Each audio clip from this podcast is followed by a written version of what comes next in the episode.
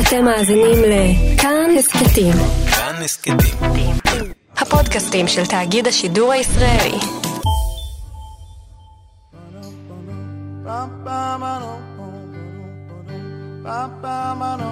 כל ישראל, אוצרות הארכיון.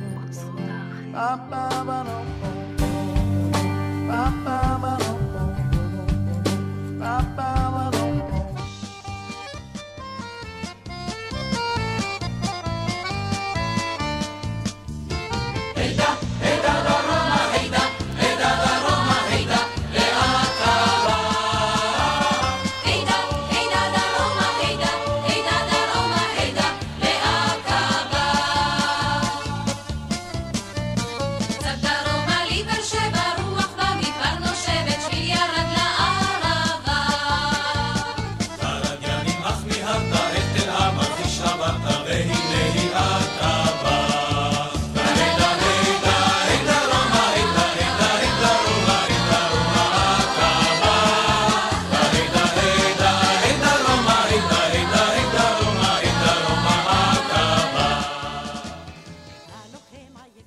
שמריה, אם כוחך עוד איתך, אה, על כיבוש עין גדי.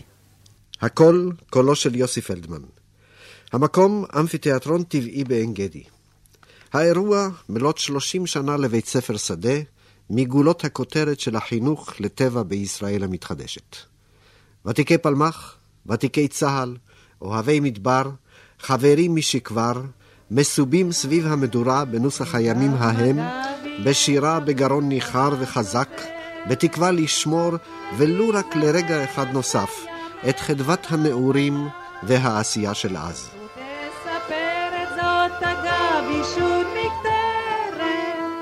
ומסביב ומסביב ישב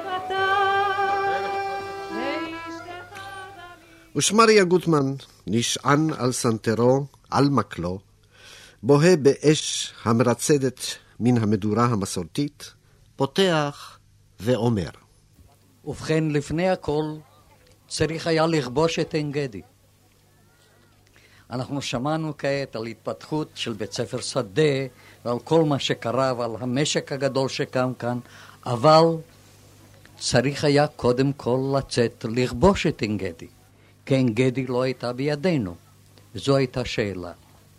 אני הייתי אז מפקדם של יחידה קטנה יחסית, אבל חשובה, בלתי ידועה, וגם כשמזכירים את שמה אז לא כל כך יודעים מה היא עשתה, מה היו פעולותיה, וזה מעניין להתעסק לפעמים גם בה. אבל אני כמובן לא אספר על זה, מפני שמהפעולות של היחידה הזאת אינני מוכן לספר גם אם הצנזורה תרשה את זה.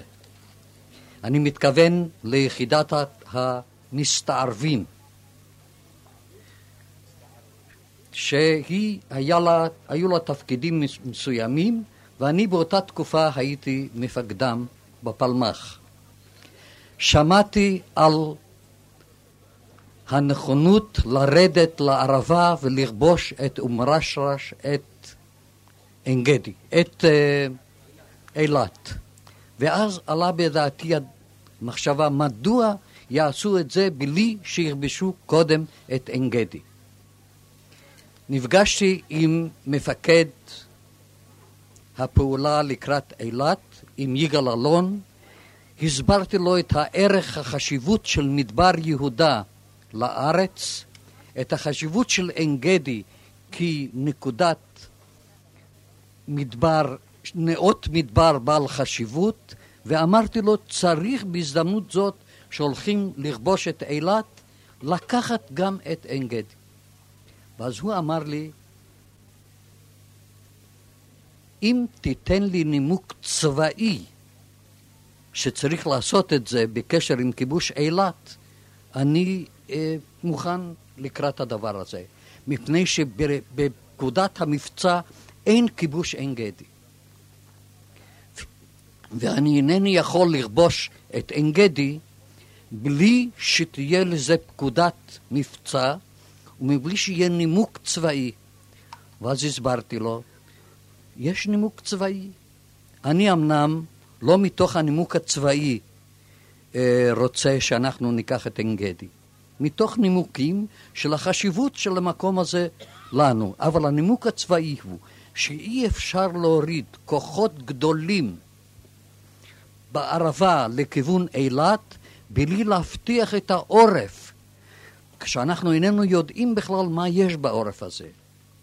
יכול להיות שאתה תקבל מכה גדולה של הכוח שיורד למטה מהעורף מצד עין גדי. צריך להבטיח את הכוחות היורדים לכיוון אילת. זה נימוק צבאי.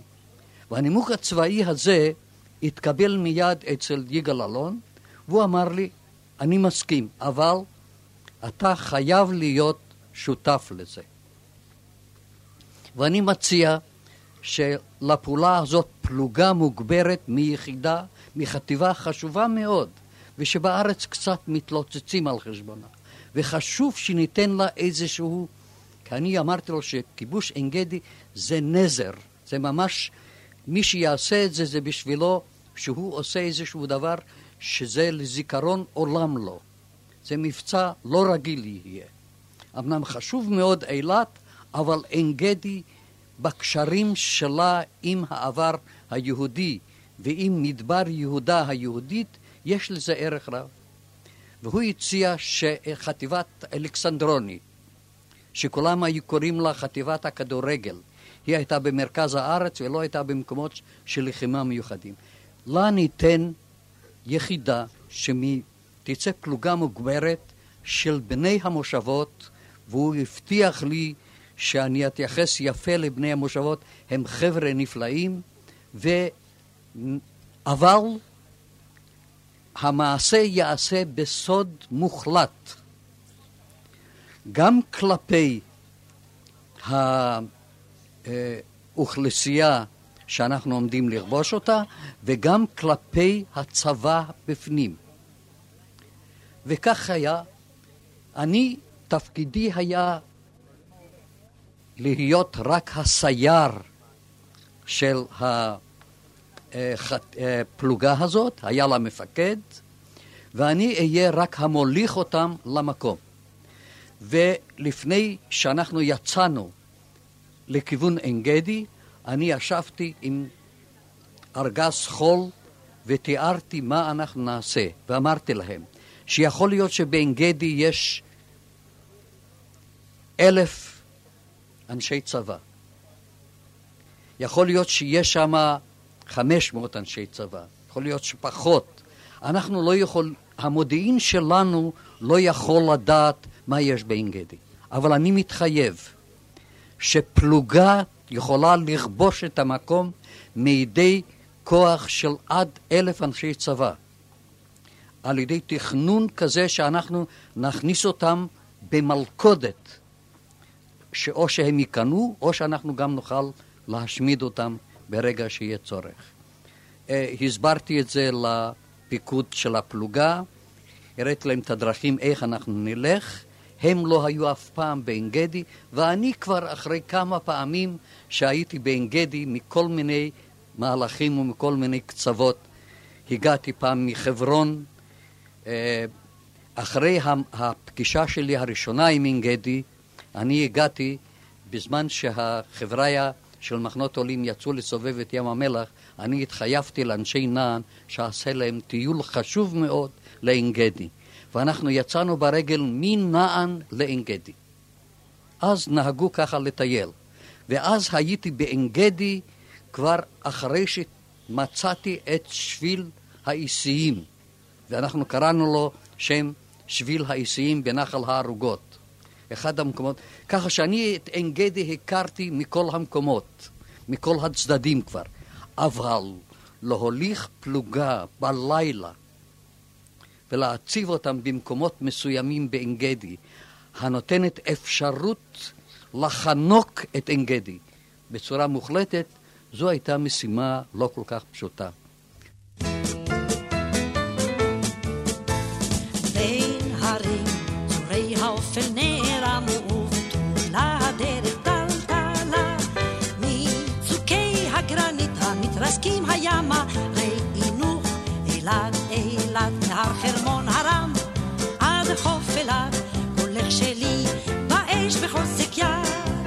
כשמש אור על ראשנו, ומשב סופה עובר על פני ההר. שמש שמש אור על ראשנו, ומשב סופה עובר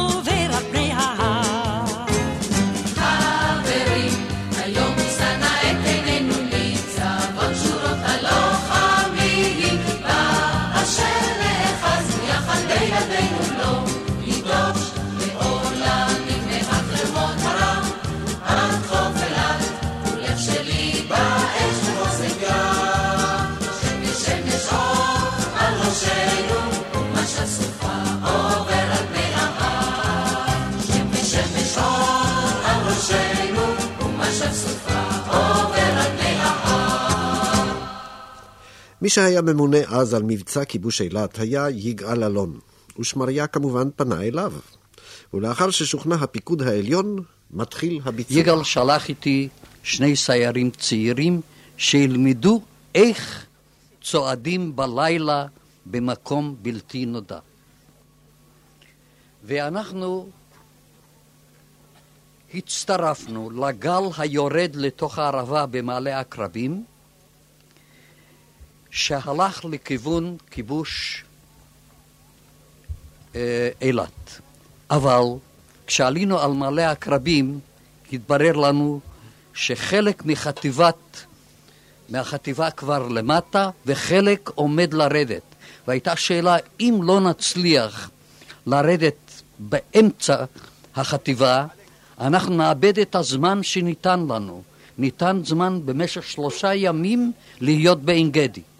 ואז התיישבתי בלילה עם הפלוגה הזאת על מעלה העקרבים, ושכבנו לישון. ואמרנו שבבוקר השכם, לפני שכל החטיבה תתחיל להתחבר עם אלה שכבר למטה, אנחנו נרד. כששכבנו לישון, פתאום מופיע מלמטה קומנדקר עם מ"צדיקים ושואלים, מה זה. אתם יושבים באמצע. מי אתם בכלל? מה אתם יושבים על הדרך? איך אתם סוגרים את הדרך? באיזה רשות? אני קמתי, אני הייתי היחידי עם פיג'מה, ישנתי עם פיג'מה, והיה לי שק שינה טוב.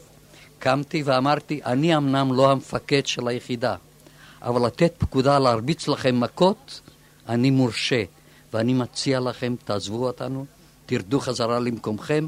אנחנו בבוקר השכם מבוקר, לפני שהצבא יתחיל לזוז, אנחנו כבר נרד. הם הביטו על הטיפוס המשונה הזה. אמרתי, אמנם אני לא בדרגה של המפקד, אבל אני בדרגה יותר גבוהה, אבל להכות, אני נותן פקודות. והם הסתלקו מיד, ולמחרת הם ראו אותנו כבר לרדת. אנחנו ירדנו לעין חוסוב, וחדרנו לצפון, לדרום אה, דרום ים המלח, ששם הייתה פלוגת החזקה ואנשי, גם אנשי בית הערבה ישבו שם. אנחנו באנו והודענו למפקד המקום שהנה אנחנו אה, צריכים לצאת למבצע כזה. אנשי בית הערבה היו, קינאו קנאה לא רגילה. הם שגלו מבית הערבה ונשארו בסדום, הנה באים אחרים והולכים לכבוש את עין גדי. הם חשבו שאולי הם צריכים היו לעשות את הדבר הזה.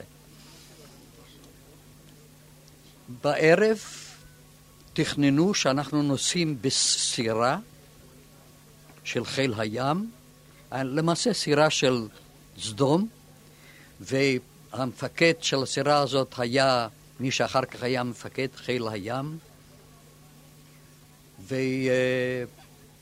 ולפנות ערב היינו צריכים לצאת עם חשיכה. הייתה ישיבה של המפקדה של סדום, ושם הודיע מפקד הספינה שלפי הידיעות המטאורולוגיות בלילה תהיה סערה גדולה מאוד ב, בים, והוא לא מתחייב להביא את הפלוגה לעין גדי. ואז אני ביקשתי ממנו לצאת איתי קצת החוצה לשיחה, ושם אמרתי לו, תזכור, אם אנחנו לא מגיעים הלילה לעין גדי, אנחנו לא יכולים אנחנו לא יכולים יותר לעשות, להגיע יום אחרי זה, מפני שבמשך שלושה ימים אנחנו חייבים לגמור את המ... אחרת ייתנו פקודה לא ללכת לעין גדי. עכשיו תשים, תקשיב לי, מה אתה תגיד לנכדים שלך אפילו? שמפני שתהיה סערה, אתה לא הובלת אותנו, איך אתה, איך, במה תסביר את זה אפילו לא רק לילדיך, לנכדיך, שהודות לך לא כבשו את עין גדי. ואני מציע לך, תתחשב ואחר כך תיכנס לישיבה ותודיע שמזג האוויר משתנה לטובה. והוא עשה את זה, נכנס למקום הישיבה והודיע שאחרי חצי שעה שהתברר לו שמזג אוויר יהיה טוב ושאפשר לנסוע. ואחר כך אני רוצה לציין איזשהו תיאור אחד של כל הקבוצה, כל הפלוגה עמדה במסדר. אני עמדתי בצד וקצת עיינתי בתנ"ך על הפרקים של דוד ומצוקי עין גדי, ורעננתי את עצמי לא רק לתקופות הקדומות, אלא לתקופות האחרות שהלכתי באזורים האלה, ובצד שמעתי הרב סרן מתפלל לפני היציאה. ואנחנו יצאנו. היה ירח, אולם כשהתקרבנו יותר קרוב לאזור הלשון, עלו עננים כבדים והתחילה סערה נוראה. הספינה היטלטלה כמו איזה אגוז. הייתה, הייתה הרגשה שאנחנו שוקעים ממש. הגלים של הים, פעם ראשונה ראיתי את הגלים עד כדי כך. אחר כך ניגש אליי הקברניט, נו, הוא אומר לי, איך אמרתי? אמרתי שלא תהיה סערה. אבל אנחנו שטנו. אה, הסערה קצת נרגעה, העננים נעלמו והירח האיר על הלשון. אילו היה כוח צבאי על הלשון, הוא היה מבחין בספינה שלנו שהיא מתקדמת, אבל כפי נראה שלא היה איש. אנחנו ראינו הכל מה, ש... מה שישנו על הלשון. הם יכלו כך לראות אותנו, והתקרבנו לעין גדי. אבל כשהתקרבנו לעין גדי, שוב עלו עננים, ונהייתה סערה קשה, והתחיל לטפטף גשם דק, קר, ואנחנו הגענו ממערב לנחל הערוגות. אני אמרתי ששם אנחנו צריכים לרדת, וביקשתי מהקברניט שיוריד אותנו עם רגליים יבשות לחיילים. כי ידעתי את ההליכה שהם ילכו, ולא רציתי שילכו עם מי ים המלח בתוך הנעליים. והנחתת שהייתה מאחורי הסירה נחתה אל החוף, ואנחנו מהנחתת הזאת ירדנו, בתחילה ירדנו בשתי סירות קטנות. ראשונים, הגששים, לראות מה יש שם.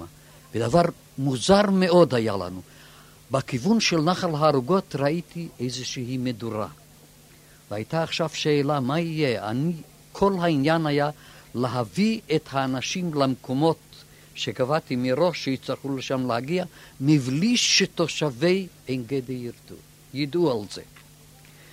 אבל הנה אנחנו רואים אש. זו הייתה שאלה קצת לא נוחה, אבל אמרנו אין ברירה, אנחנו כבר באנו ואנחנו נתגבר ונעלה, והורדנו את כל הכוח.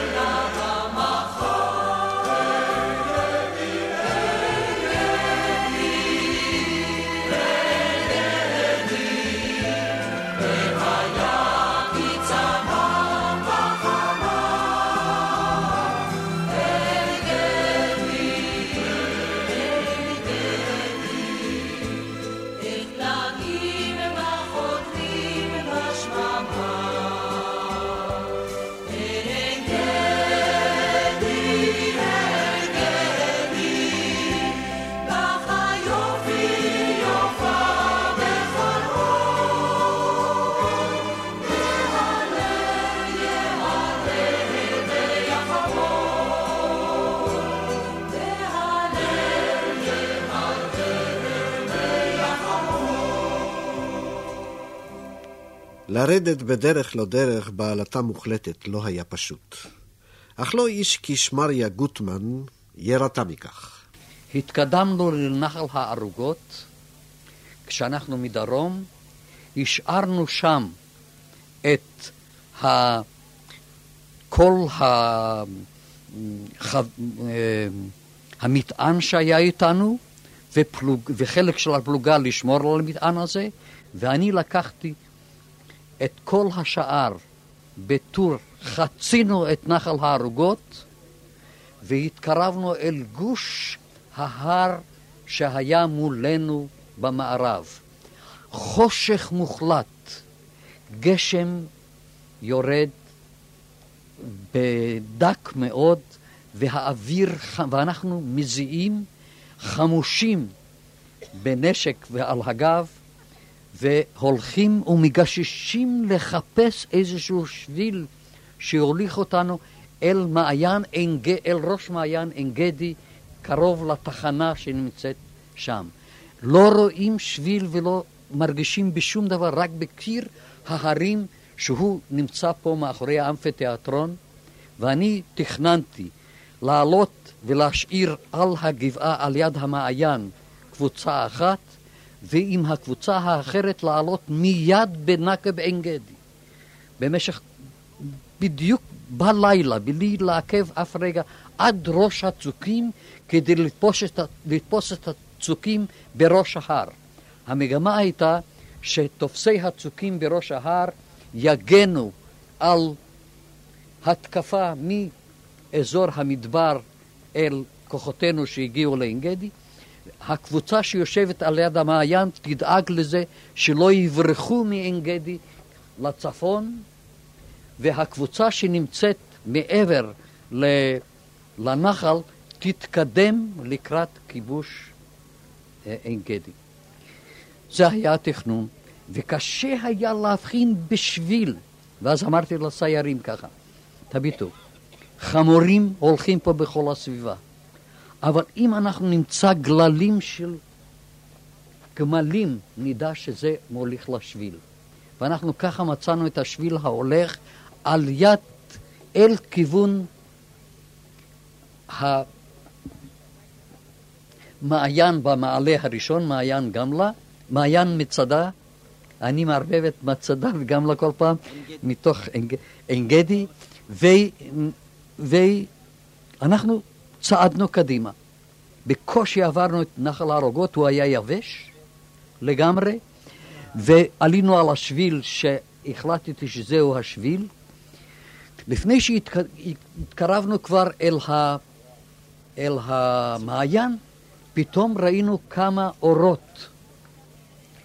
זו הייתה הרגשה איומה. לפי תכנוני לא היו צריכים להיות שם אנשים. ואז התקדמתי עם שני מלוויי הגששים.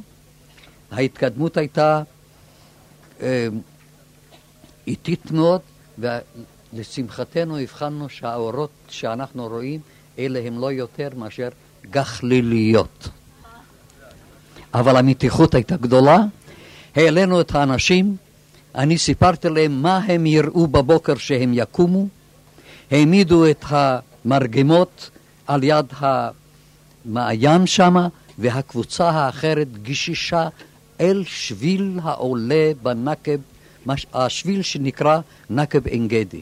אני לא יודע אם רבים, אבל מי שעבר אותו יודע שביום לא קל לעבור בשביל הזה, אבל בלילה, בחושך, שגשם, ואתה סוחב איתך ציוד, נשק, וחותר בטור של אה, אחד אחרי השני, והמפקד של, של הקבוצה הזאת אומר, אני הלכתי בראש ואומר, איך, ת, תתבוננו איך שהוא הולך. אני הייתי הבוג, הבוגר ביניהם, היו, הם היו כולם צעירים, ואנחנו צעדנו, באמת, אני, קשה לי כיום לחשוב איך אנשים לא נפלו לתהום.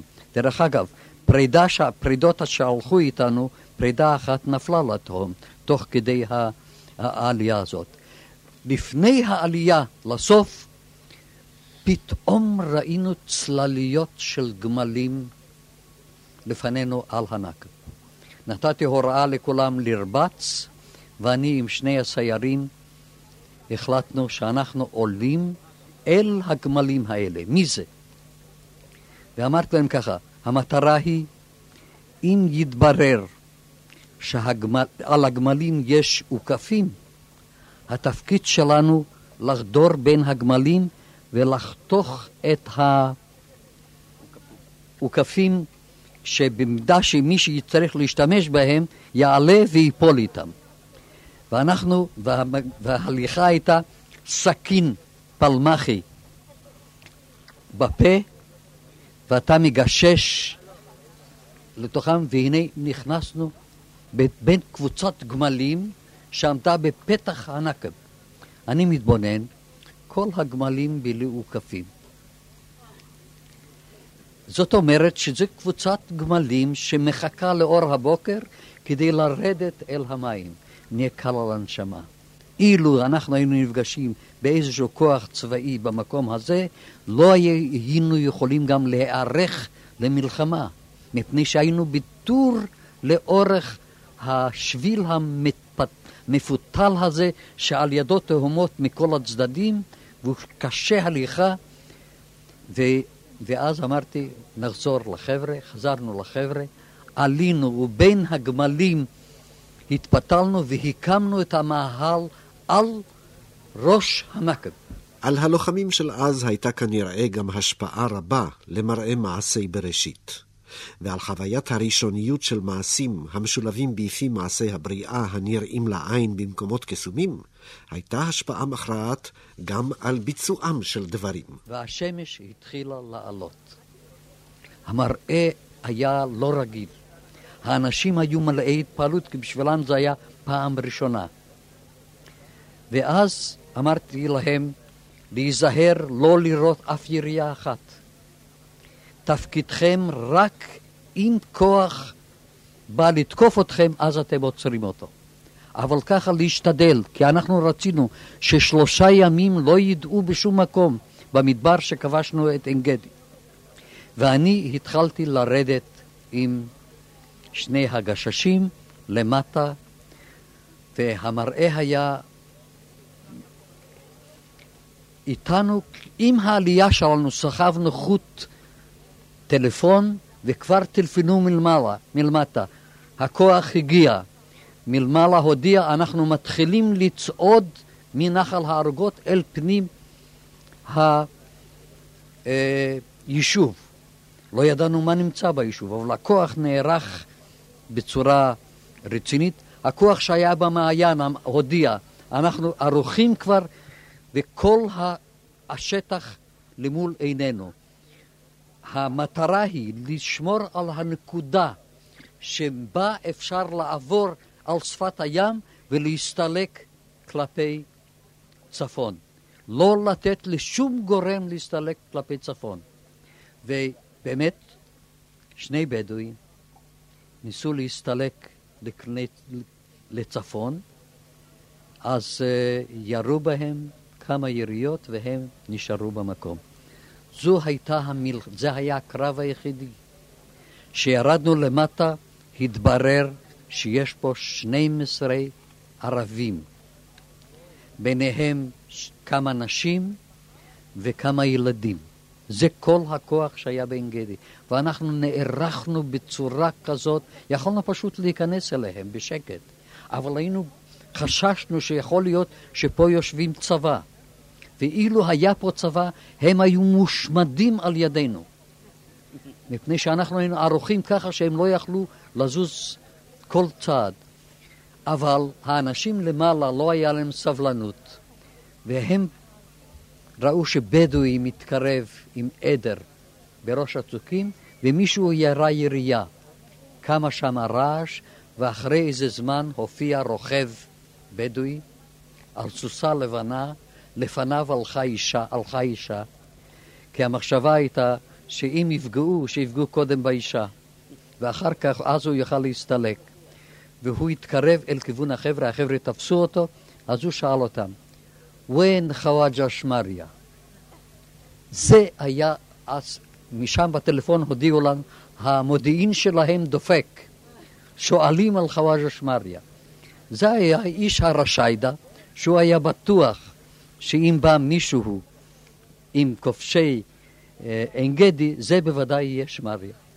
והוא הוא ידע, והם היו בטוחים שהנה אנחנו לכודים על ידי ידיעות המודיעין. ועין גדי נרבשה.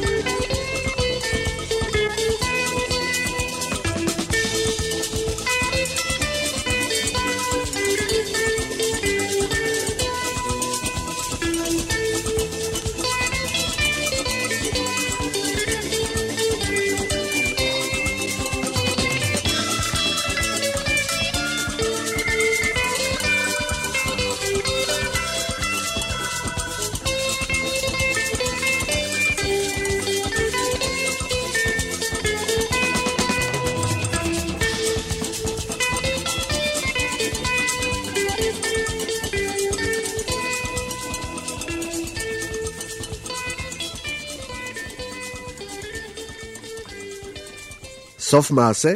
לאו דווקא. עוללות סיפורים הם תמיד הדובדבן שבמעדן. אין אדם יכול לבוא סתם למקום, אפילו צריך לכובשו, בלי שידע על בשרו מעט מספונותיו של אותו מקום. שמריה מספר לא רק על הכיבוש, אלא גם על מצבים שבהם אפשר להיתקל באזורי מדבר כאלה. עכשיו, בקשר עם זה, עוד נקודה אחת. אנחנו עוד לא העברנו את כל הציוד. וביום השני היינו צריכים למחרת להעביר את כל הציוד לתוך עין גדי. מעירים אותי בלילה ואומרים שיש רעש איום בכיוון נחל הערוגות. אמרתי להם, זה לא נורא. טנקים לא יכולים לבוא משם. שום רכב לא יכול לבוא משם. הם יכולים לבוא רק מהנקב ששם יושבים אנשים שלנו. בואו ניגש על יד נחל הערוגות ונקשיב לרעש הזה. והרעש הזה היה התחלת שיטפון. שיטפון עצום שהופיע בנחל הערוגות והשאיר את כל הציוד שלנו בצד אה, דרום, והאנשים נמצאים בתוך עין גדי. המפקד אה, מיהר, לא שאל אותי, ושלח טלגרמה לסדום יש שיטפון עצום וה, וכל המטען שלנו בצד השני. שם ישב יהודי חכם שאמר לו, תשאל את שמריה, הוא יסדר לכם את השיטפון. הוא, הוא מעיר אותי עוד פעם, הוא אומר לי, מה, מה הוא אומר שם, הטמבל ההוא? הוא אומר שאתה יכול להפסיק את השיטפון. אמרתי, נסדר את העניינים. עם בוקר. ובבוקר היה דבר נפלא לראות איך שהשיטפון היה עצום, ולאט לאט במשך שעה וחצי הוא הלך וירד וירד וירד, והם חשבו שאני מסדר את זה. ואנחנו הצלחנו לעבור, להעביר את כל הציוד אחרי שסידרתי שהשיטפון נגמר. כן. עשיתי את זה, כן.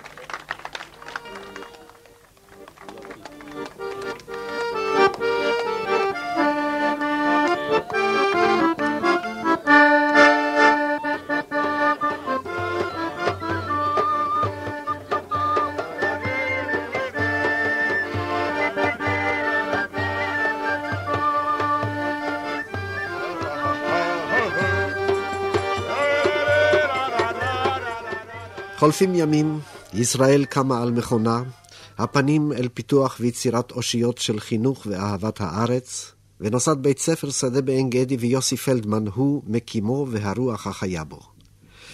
את החינוך של המעשה לאהבת מולדת, נופה וכל מה שכרוך בה, הוא מסכם בסיפור הבא הסוגר את המעגל. והנה יום אחד אני רואה על ערימת הזבל בנחל דוד עומד יהודי צעיר, בחור צעיר ומרבית ציונות על שמירת הטבע בעין גדי. וואלה, אני שומע דברים מעניינים, והוא אומר כמה זה חשוב ופה ושם ו... וכדומה, ואז אני אומר לו, תשמע, כל מה שאמרת, הבראבו, שכנעת אותנו, אבל למה אתה עומד על ערימת זבל, ובמקום לדבר, קחו את עצמכם בידיים, נקו את הערימות, כי זה מה שעושה כל טיול שמגיע הנה.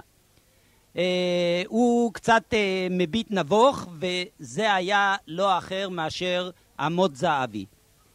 גייסנו אותם במקום לדבר לחצי יום עבודה את כל הסטודנטים והסטודנטיות, ותרמנו גם את המכונית שלהם, ושש משאיות עמוסות זבל עשו דרכם למזבלה, וכך ניקינו את נחל דוד, וכך התחברנו אל החברה להגנת הטבע.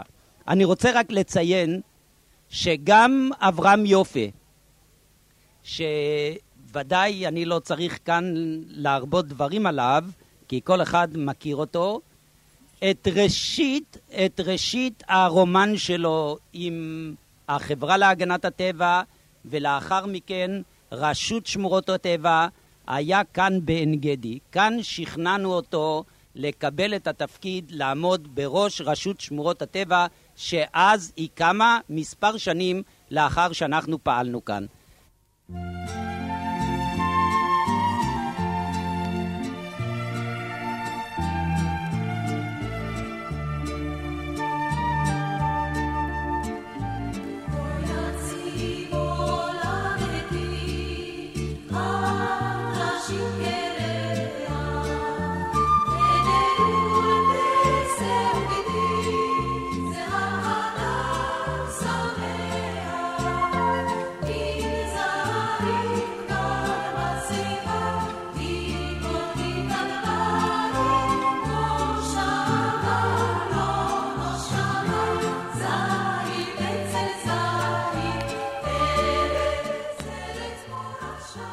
סיפור כיבושה של עין גדי, מפי יוזמו ומבצעו בעזרתם של חיילי חטיבת אלכסנדרוני בי"א באדר התש"ט, לפני 44 שנים.